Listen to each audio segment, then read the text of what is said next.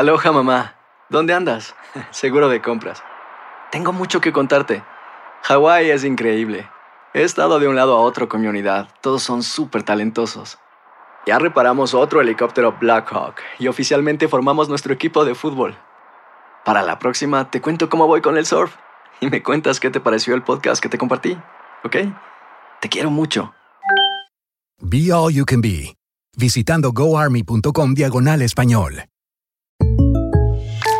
When you buy a new house, you might say, Shut the front door! Winning! No, seriously, shut the front door. We own this house now.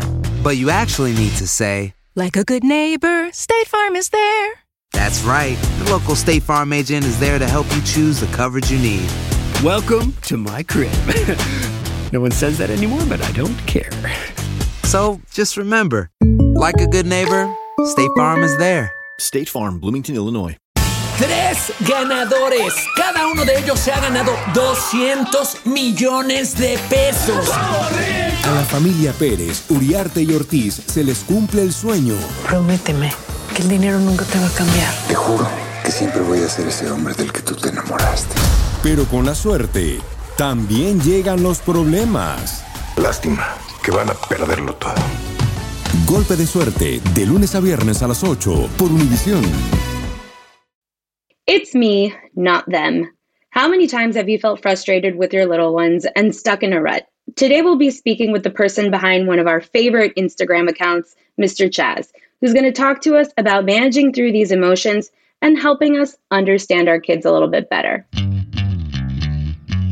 We read the books, we bought the things. We thought we were ready. And then life took our plans and changed them. I'm Karen, I'm Victoria's mommy, and I work in tech. And I'm Pamela.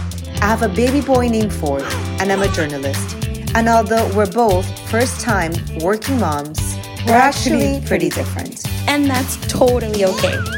Because we both agree that our most important work is raising our kids. We really need each other and can only get through this together. Welcome to Motherish Moments. Hi. So, hello from Vegas. I just got up after a very, very long night covering, but also I think partying, and it's also part of the of the assignment here. I'm here for Latin Grammy. It's been a long night. It kind of went almost straight through to this podcast. I love it. Just, partying is part of the assignment. I love that. I'm so glad we are able to make this work because I have been really excited about interviewing our guest. For context, like his reels kept coming up in my Instagram feed, and every single time I was like, I would like be stuck in my oh oh okay this is me this is for me. So I'm excited to chat with him. But first we can jump into our motherish moment I'll start because I'm here in Vegas. Ford is with his dad. And this is the first time I think that I feel like 100% I'm letting go. I'm going to work and he's 100% in charge of our son obviously I'm super micromanaging from Vegas through text messaging and uh, emailing and calling nonstop. But it's been good. I think it's been You're good letting for go. me. You're definitely, definitely I'm letting go. Yeah, Yes, yeah, um, sure. I've had a little bit of separation issues, but I think it's good. You know, Ford's a little bit older. I, my detailed, usual emails when I travel have become shorter, less uh, detailed, less psychotic. I think. so I think it's good. I think for me, it's been a a learning process to let go little by little and to just trust him and trust myself more than anything. I think this is when I realized that whatever I've established in my son is going to reflect and just mainly have to trust Ford, you know, and I know he's only two and a half, but I think it's been a learning process to just kind of, you know, trust him. just that simple. Um, but it's hard, you know, it's always hard to travel and leave your little one behind because no one like mama, right? I mean, at least I feel that way, but it's been good. And it's also been good for his dad as well to kind of feel like he's in control and like he really is. My son is really depending on him 100%. And I think it's been a good, a good experience for everyone involved. Good, good, good. My motherish moment is we went to New York last weekend. Uh, we hadn't been to New York in like a year and a half, so it's a big difference of going with a two and a half or a two year old than with a three and a half year old. And I, I gotta say, like, the whole weekend. She was so good and it was so like weirdly easy to the point where I was like, hmm, something's coming. Like this is not normal. Why is this so easy? But we had such a good time, and I kind of found myself wanting to like just, you know, do more like things related to her. Like I was like, now let's go to this toy store. Now let's go to that toy store. And we just had the best time. And I, I loved it. And I am so happy about that. Now we're about to go to Argentina. And, you know, I hope we keep that momentum going. but obviously, three and a half, and, you know, we'll have our moments. So let's introduce our guest today. So I need to give Karen some credit. I'm very grateful for Karen for a lot of things. And one of them is for introducing me to Mr. Chazz. You know, when we're talking about must have guests in our podcast, he she brought him up and actually um, Maria, who's part of our team, also brought him up. And they were like, What? You don't know who Mr. Chazz is? Like, no, no, no, no. You need this in your life. And they were right. Everything has been following him. It, everything he posts, I don't know if it's coincidentally, I don't know if I should be concerned, but it truly speaks to me. Um, I'm also like Karen, where I'm like, I'm nodding my head the entire time he's speaking. I'm like, mm, yes. Mm, I feel like I'm in church when I'm listening to Mr. Chazz because I'm just like praising and saying, this is so good. Me and the, um, the, the pretzel, so who is pretzel. Mr. Mr. Chazz? So I love the fact that he's, I would say one of the few male voices in the movement towards more respectful parenting. He is Chazz Lewis, aka known as Mr. Chazz, a former Montessori teacher who currently focuses his talent on coaching parents in a very respectful and I think relatable and easy way. He's a mentor, a motivational speaker who also hosts a podcast, Mr. Chazz Leadership, Parenting, and Teaching. So, welcome to Mothers, Mr. Chazz. So happy we are able to make this happen. I know we're trying to coordinate our schedules and we're just happy you're here with us today. I am happy to be here, and thank you for all the kind words that you shared, and uh, happy to know that what I am putting out into the world is resonating. I really wish you had been my teacher. I have to say that. I have to say that. Why don't you tell us a little bit about your journey, Mr. Chazz, and how did you end up taking everything you had learned from the classroom into now the social media space? Yes, yeah, so I'm going to give the a super condensed version. I started off as a Montessori teacher. I learned a lot of the unhelpful ways that I kind of grew up with too, reinforced by teachers around me. I started searching for other ways to teach and to guide children because I didn't like the person that I was in the classroom. You said you wanted me to be your teacher, but maybe not my first year of teaching. Okay. um, but you learn, you know, you make the commitment to do something different that sets you on the journey to learn. You make a lot of mistakes. I made a lot of mistakes, but eventually I started to just have a really big impact in creating my little community of little humans. Other people started to ask me about what I was doing. So then I became a teacher coach. My role was an educational specialist. And my duty was pretty much to go around to the 10 different um, early childhood centers that I was working with and support teachers, do training for teachers, everything kind of on the education side of things. I did that for a while. And then the pandemic happened and, you know, parents were faced with this new challenge of being the 24 7 everything for their mm-hmm. children. And I felt I had a lot of lessons that I wanted to share that I had learned along my journey, making mistakes and messing up and learning from them. And so I wanted to share that through social media. So I started making TikTok videos and posting on Instagram and Facebook and a little bit on LinkedIn. And it just resonated with a lot of people and it blew up and it grew. And that turned into the podcast. It turned into the one on one coaching because the short videos are great, but there's still there's only so much you can put in a one minute mm-hmm. video. My thought process was, you know, if I could make short videos that are engaging to watch, but you get a little nugget at the end that I can make it help a lot of people and make a pretty big impact. And that's what happened. When gonna dive deeper into the nuance on my podcast and then also can individualize things with one-on-one coaching. So that's kind of how I got to where I'm at right now on your podcast. When we talk about respectful parenting, what do you mean exactly, if you could summarize it? Oh, man. So there are a lot of labels for different kind of parenting styles. Respectful parenting actually comes from my friend Janet Lansbury, and that is very much based off of the RIE approach. And really, it is just treating, it's really treating children like full human beings mm-hmm, mm-hmm. from the time that they are born and really respecting that they are a full human being and treating them as such. In a condensed version, that is what respectful parenting really is and what the RIE approach is really about.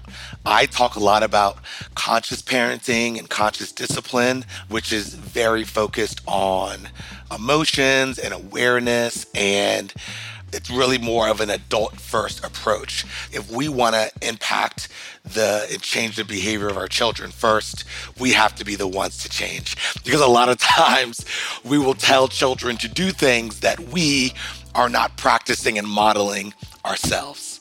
Yeah, I hear that. So this morning I was going through some of your reels on Instagram and I found one reel. You were answering someone's question, and that person was like, Oh, my three year old is constantly jumping on the couch and blah, blah, blah, whatever. I think they had alluded to, like, I already hit them. I did everything and nothing's working. Your response was pretty like, I don't know how you described it, but like a necessity or like extreme necessity, burning desire for physical movement. And by getting them to pay attention to us and not pay attention to their bodies, we are basically disconnecting something that, you know, that is really healthy for them. So it's on us to make sure we're giving them enough physical movement. I literally was like, mm-hmm, okay, yep, it's me. It's me. It's constantly me. And I feel like your reels, all of your content in general, at least the tidbits on social media, help identify something that later as parents we really need to work on unpacking on a deeper level. That's kind of what I'm gathering from all of this. But Mr. Chazz, it's so hard. Yeah. It's so yeah. hard. It's also harder, I think, when you have multi generational homes or like just families that are constantly together, where, like, again, just people don't mean they don't have bad intentions, right? But right. like grandparents will be grandparents. My child is acting up and whatever. And then a grandparent will say, like, oh, if you left them with me for three days, they wouldn't do that. And you're like, exactly. And that's why I don't leave them with you for three days. like, I'm trying to do something different and I'm trying to validate their feelings through this whole process and talk to them and whatever. But sometimes you feel crazy talking to them because they're like, ah. yeah, yeah. And sometimes, I will say, sometimes talking isn't always the best strategy to use in that moment. And yes, definitely have to acknowledge that it's hard because so the traditional way that we try to guide children is we will set the ground rules, we'll set the rules and we'll say, you need to meet my expectations or else. And the or else in different households kind of means sometimes different things. Sometimes it's forced isolation. Sometimes it's uh, spanking. Sometimes it's a chancla. Sometimes it's, you know, I'm going to ignore you and give you kind of the cold shoulder, or I'm going to take something away. And that is the traditional way that we tend to guide children. These are my rules. If you don't meet them, or else what I was speaking to in that video and what I'm encouraging, you know, parents and teachers and adults to do is to first see where the child is at, right? And to, you know, try to increase our awareness about especially where they are at developmentally and what they're really able to do and what they're capable of doing. And not just capable, not that I've seen them do it one time.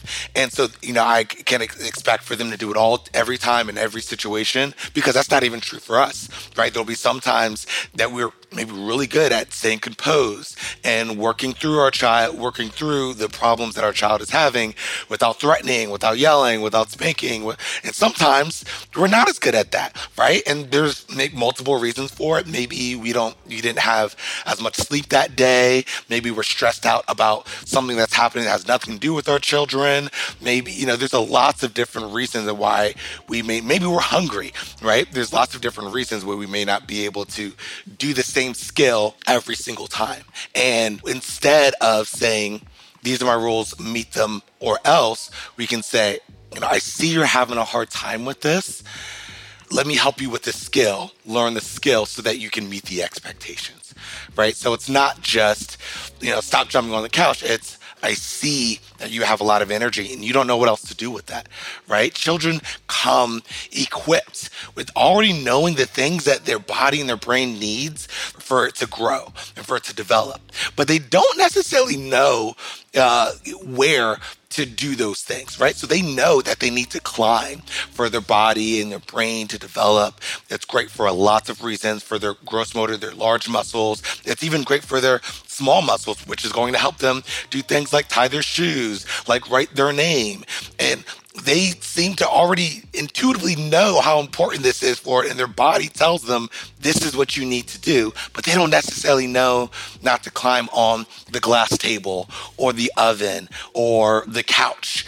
And so, if we want them to, in different you know families and different cultures have different rules. For some families, jumping on the couch is perfectly fine. For some families, it's not okay at all.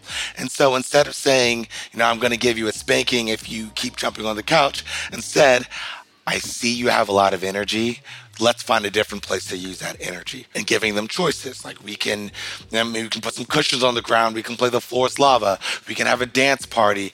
Maybe we are recognizing that it's been cold so that maybe we haven't been going outside as much and just being aware of kind of where they're at, meeting where they're at and helping them meet their needs in a better way, in a more appropriate way. And then there's lots of different tools that you can even use to kind of even help help that direction be more effective. Choices is one of those things. Using empathy is one of those things. Connecting with them is another one of those things. How we give direction and using an assertive tone can be another skill that we can use. There are all these different skills that we were never taught right? That we were never taught growing up because our parents just said, meet my expectations or else, right? And we were never taught these skills. And so now as adults, it's so difficult to learn these skills so that we can teach them to our children. You talk a lot about generational and breaking that generational cycle you know, we are a reflection of what we saw and how our parents raised us in the best way that they could. I always say, you know, they did what they could with the resources they had and the knowledge that they had at that point in their lives. And sometimes we want to break some of those cycles. Why don't we dig a little bit deep into what are those generational cycles and why is it so hard for us to not be instinctively you know the right approach when we try to discipline our children or connect with them. Why is it like i feel like sometimes we're fighting against something that's not natural to us right? It feels forced like it feels like we're reading a script sometimes instead of it becoming a natural approach saying i see you're having a hard time with this. Like sometimes you feel like silly right? Like now i don't because i've been working at that approach for you know for the last year, I want to say intentionally, but I think it's not in our natural instinct to react or to have that approach. Why is that? And why is it important to kind of self analyze our own upbringings and our own generational cycles? First, let me kind of define a little bit what I mean by generational cycles. And it pretty much is just patterns of behavior. And some patterns of behavior are healthier for us, and some patterns of behavior are not so healthy for us and can be even harmful. And part of the reason why it's so hard, I don't know if you've ever heard the phrase, you know, I opened my mouth and my mother came out. You know, you find yourself saying the things that you was said to you as a child, right? And that's your initial reaction because that's that's been instilled in you. You know, uh, you said grandparents will be grandparents. You know, they they also kind of instilled with this power over others approach, you know, fear and shame based approach, as opposed to connection and collaboration and power over ourselves and self discipline. You know, I have to exert my power over you to get you to do what I want you to do. I have to scare you into it. For me to teach you something, I have to make you feel bad. These are all messages that we received and that are, you know, parents and grandparents received, and we just pass down to each other. And it becomes, it's not so much of just like, okay, it's not so much of just even learning to do better, learning of what else to do. This stuff, it gets conditioned in our body, right? These reactions become conditioned inside of our body, instilled within us. And so when we try to move away from it, it doesn't feel natural because from the time that we were young, these messages were constantly being pushed on us directly and indirectly.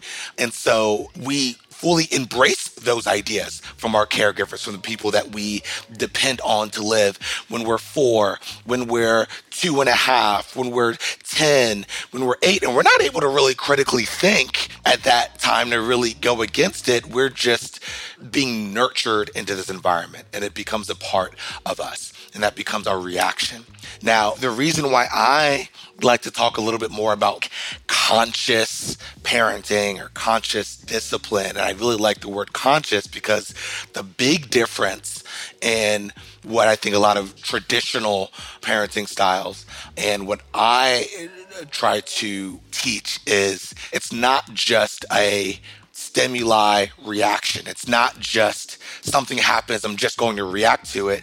It is something happens, and I may have that reaction internally, but I'm actually able to pause and actually make an intentional decision instead of just reacting unconsciously, unthoughtfully right? And being intentional in my approach, being able to pause, take a deep breath, maybe say a mantra. You know, this child's not giving me a hard time, they're having a hard time. You know, everyone, maybe a different one that's also really helpful. That everyone is trying their best. And when I say everyone's trying their best, it's not just children are trying the best with the skills, knowledge, and resources they have access to in the moment. You too, as a parent, are trying your best with the skills, knowledge, and resources that you have access to in the moment. And just because you are not at your best doesn't mean that you're not trying your best. You may be at a six on that day because of whatever is happening, right? And you know, you may not be able to self-regulate as much and calm yourself down and respond as opposed to react as much or for as long. And we need to give ourselves empathy for that. Because if we're not able to give ourselves empathy, it's going to be much harder to give children empathy. And again, that's another kind of generational cycle and healthy pattern of behavior that we have to break because a lot of times our self talk, we have a phrase that we say, our outer talk becomes their self talk. And so we grew up, and so now our self talk is like when we make a mistake, we oops we'll shame ourselves. We'll say, oh, you're such a bad mom or bad parent or oh, you're so stupid, especially if that's what we heard growing up. And that stops us from actually giving empathy from ourselves and learning from our mistake because we're so bogged down and just beating ourselves up. Because that's how when we made a mistake as a child, we may not have gotten physically hit, but maybe verbally. And so that's what we do to ourselves. And so if we can learn, and this is almost kind of like what's part of what is so difficult, it's like almost like, you know, changing the tires while the car is moving. If we can learn these skills to give ourselves empathy and learn better self talk and learn to respond in a more helpful way to our children then they won't have so much to fight against as they're trying to live a healthy life for themselves and also teach their children how to have positive self talk, how to give themselves and others empathy, how to speak up for themselves and be assertive without moving into aggression or shutting down and moving into passivity. How to stay composed and how to, when we are do feel triggered, when a button is pushed, how we can kind of just, okay, I'm triggered. I'm feeling disappointed. I'm feeling frustrated. I'm feeling whatever I'm feeling, and just turn that button off so that we can make a more intentional decision as opposed to just putting our emotions onto children because we feel frustrated. Now, now we are yelling and we're threatening. One last thing, I know I've been talking for a little bit.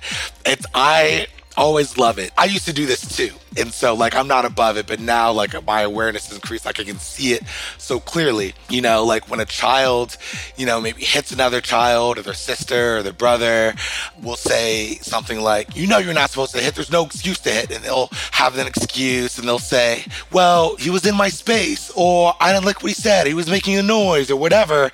And we'll say, There's no reason to hit. You know, you're still not supposed to hit, right? You know, you're in charge. They, no one can make you do anything. You're in charge of your own decisions. He can't make you hit, right? And then we'll say things like, uh, if they so and so jumped off of a bridge, would you do it too? Kind of thing.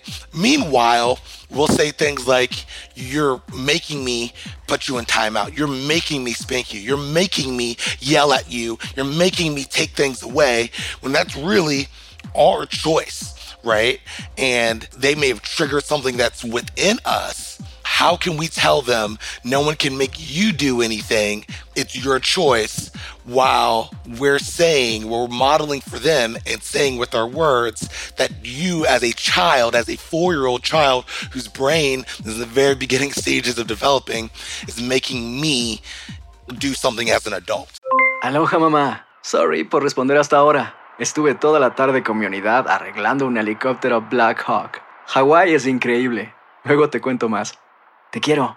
Be All You Can Be, visitando goarmy.com diagonal español. When something happens to your car, you might say,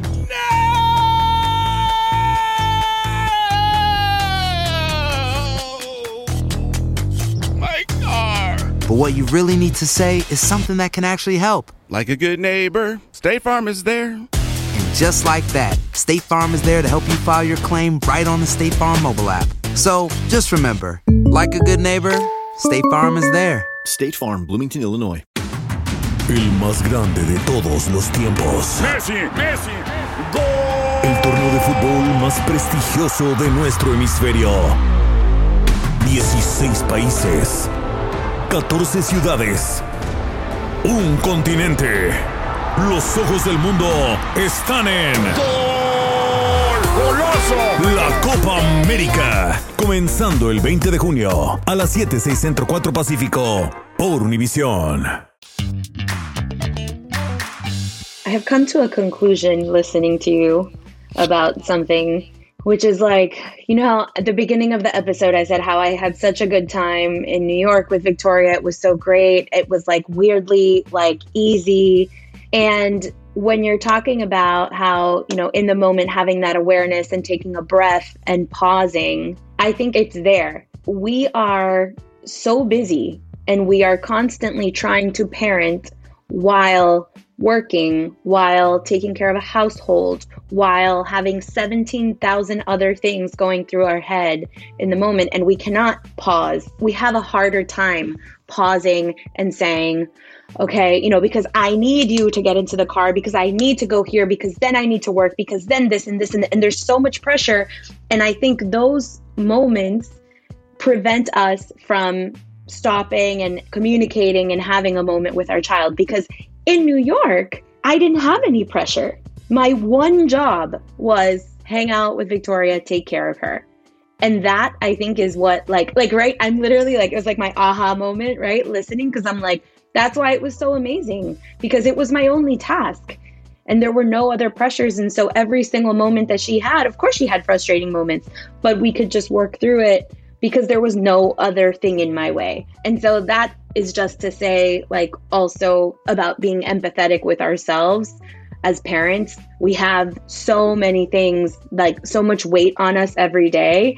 And sometimes it's going to be harder to do this. But if we have that consciousness that you're talking about, at least we know what we need to do. It's like, I know I need to go to the gym, but on a day where I can't go, I'm not going to beat myself over, over it. I'm just going to be like, I know you can't go today, and that's okay. We'll go another day. That was my aha moment listening to you.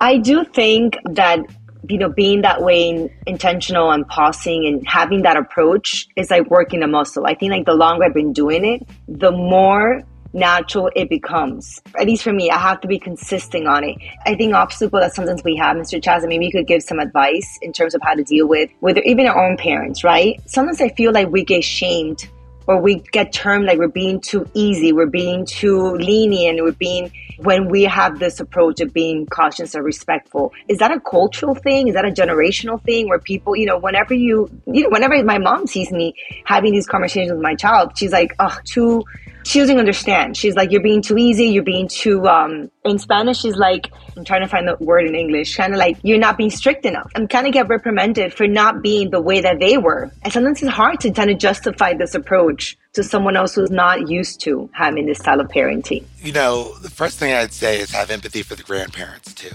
Because, you know, think about they grew up with it and they didn't have necessarily the access and resources to this information that we do now. Not even just like with the research existing and people practicing it, but like even through social media. You guys say, you know, you follow me and you may follow some other people. There's so much it's so much more accessible to learn about this approach and to understand it than it was in the grandparents' time.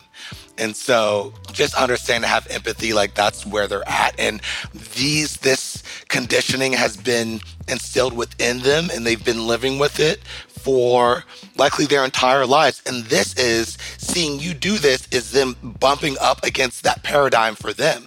That feels uncomfortable for them because for them, they've always learned and they've been conditioned with for you to teach a child, the child has to feel bad about it right? And shame was a legitimate parenting tool that they used, right? And, and really, maybe, you know, depending on the culture and generation and specific family, the shame was like, oh, that was like the positive parenting because at least you're not hitting your kids, right? And so, understanding, understanding, like, first having empathy with them and, and compassion for them first. And second, is having empathy for us in these moments because in these moments we may be more likely to do fear-based strategy or shame-based strategy because we're maybe trying to please them and trying to appease them as they may have conditioned us to do from very young. Because maybe that's the way that we were raised and then that's conditioning going in okay i have to please them for my survival, right? Because when you were young, it was you depended on them for your survival. And those same feelings may come up, even though you may know better, right? And this is another example of you both just gave two really great examples of not being at your best, but still trying your best in the moment. And so understanding that. And then also understanding that your job isn't to necessarily make them change, right? And I, I think sometimes there's we can create more friction if we are pushing too hard for them to change and instead just showing them, you know, having conversations, connecting with them, and not, and, and again, coming from a compassionate, empathetic place, but just showing them what you're doing and then maybe asking them to be open to it, being open to conversations, being open to ask questions about why you're doing what you're doing. And know that change happens slowly. One more thing I want to say on this is that, and this might be the most important part for what you actually do, is that notice those feelings when they come up notice that you are feeling that judgment. Also notice how does that feel? How does that feel for you? Right? Because what we're trying to do with our children is we're trying to avoid being judgmental with them. And how would it feel for you if instead of them judging you for your parenting that they were curious about it? What would that do for your relationship? How much more open would you feel talking to them about what you're doing and what you believe in? And how much more could they get from you if they were curious instead of judgmental? Notice that within yourself. I believe that's reason enough to be confident in what you're doing. Recently, like my mom would share like a meme or like a video or whatever that kind of acknowledges and agrees with the approach that we're trying to, you know, apply to to our son and then I, I, feel seen. I feel like, okay, she's trying to understand, she's trying to apply it as well. And I appreciate that from her. And it's like a love language, saying like, you know what, I, I'm reading into it, I'm looking into it as well. And I always tell people, you have to put work into it. You need to read about it. You need to understand it. It doesn't come like, you know, we said at the beginning, it's not natural for us to have this type of respectful, conscious parenting approach.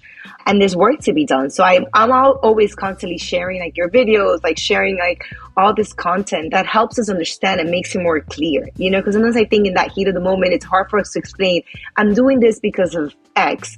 And you know, when we cool down and time passes, then sometimes it's easier to share that knowledge and help them understand like this is why we're doing it this way and these are the benefits of this type of approach. And we all want to feel seen.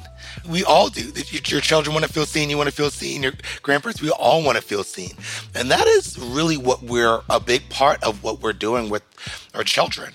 We're trying to see them before we guide them, trying to see them so we can meet them where they're at and guide them more effectively. And when you feel seen, you're more willing to take the guidance of the person who feels seen and connected to, which makes it more effective. Our lessons aren't going to fall on as much on deaf ears if children feel seen and connected to us there's power in that and there's so many there's so many examples that we really take a step back and look at it and even in the workplace think about bosses that you've had that you feel seen and connected to versus bosses that you you feel like they just don't understand they just don't get it and they try to guide you and push things down. You know think about how one how you even feel being around that person and then two how much more you're willing to do for that boss that you feel seen and connected to, as opposed to the one who you feel judged and criticized and disconnected, and then they, they just don't understand. This was really great, Mr. Chazz. Thank you so much for this insight. I feel like I'm going to share this episode with a, a, a lot of people. can I, before we wrap up, I'm sure we're at, yeah. at a time, but can I just give one very practical kind of script yes. out there? We don't always need to do problem solving, but I'm going to tell you. So the script is you want it next time. So when a child is doing something that isn't, maybe they hit someone or they just don't meet your expectations, think about what they were wanting, what they were hoping, what they were trying trying to get out of the situation and acknowledge that first. You were wanting to get the toy, right? Next time, ask for a turn. You wanted my attention. Next time, tap me on the shoulder or say, excuse me, or whatever. And the problem solving can be, you know, it's whatever is acceptable for you or that environment. You know, it can be different what works for you and your family. Um, but but that's the problem solving part of it. The next time is the problem solving part, and the you want it is the empathy part. They're way more open to hearing us when we give the empathy part first. You were hoping next time do this to get that thing that you are trying to do. This is the more appropriate way to get it. This is the more helpful way to get it. This is the safe, safer way to get it. It's funny you say that because I'm always so amazed by how smart and and you know actually the the RIE approach. I got a book a book suggestion from um, we had her one of one of the doulas that I work with when I was pregnant you know, about really treating our children from a very from the time they're born, like they're their own humans and respecting them and, and giving them a lot more credit than we give them. You know, and when you say this approach about like kind of acknowledging what they originally wanted and then giving them the tools, a solution, how to do it, you'll be amazed how quickly they pick up on it. And sometimes all we need to do is give them that solution, right? Like next time you you want this, if you do this, like discredit them or just assuming that they're not going to, you know, understand that the process and, and pick up on it. To me, it's amazing to watch, you know, Ford and and other children like pick up on these suggestions that we give them right away and just solving the problem going forward. If people could watch this video, it looks like Karen's and my neck is going to break because we're nodding so hard the entire time for those listening. But this was great. Thank you so much. And, you know, you guys need to follow him. It's crazy how many different situations are so relatable. I was just list- watching the one about Santa Claus, right? Like your approach and your advice on how do we deal with, with lying to our children and kind of like keeping it, the magic alive, like kind of, there's so many interesting scenarios that I think in our daily lives constantly that people are going to be able to relate in. Thank you, Mr. Chazz. We really appreciate you being on on our podcast, and I think specifically like knowing that our audience is mostly a lot of like first and second generation Latinx parents. I think it's gonna it's gonna be very impactful. And I hope to continue to help you through social media. Follow me, Mr. Chazz. TikTok, Instagram, Facebook, LinkedIn, a little bit on YouTube. I even got a little YouTube channel for kids that I'm putting content on. So, yeah, find me. And I also do one on one coaching if you are interested in that. So, if you could uh, spell that out for listeners, Mr. Chazz, the Instagram account, just to you know make it clear. Yep. So, Mr. Chazz, M R C H A Z Z. And it's Mr. Chaz, Mr. Chaz. I'm the one with the megaphone yelling an important message to the world. Aloha, mamá. ¿Dónde andas? Seguro de compras. Tengo mucho que contarte. Hawái es increíble. He estado de un lado a otro con mi unidad. Todos son súper talentosos. Ya reparamos otro helicóptero Blackhawk y oficialmente formamos nuestro equipo de fútbol. Para la próxima te cuento cómo voy con el surf y me cuentas qué te pareció el podcast que te compartí, ¿ok? Te quiero mucho. Be All You Can Be, visitando goarmy.com diagonal español. El más grande de todos los tiempos. Messi, Messi, El torneo de fútbol más prestigioso de nuestro hemisferio. 16 países. 14 ciudades. Un continente. Los ojos del mundo están en. ¡Goloso! La Copa América. Comenzando el 20 de junio a las 7, 6 Centro 4 Pacífico. Por Univisión.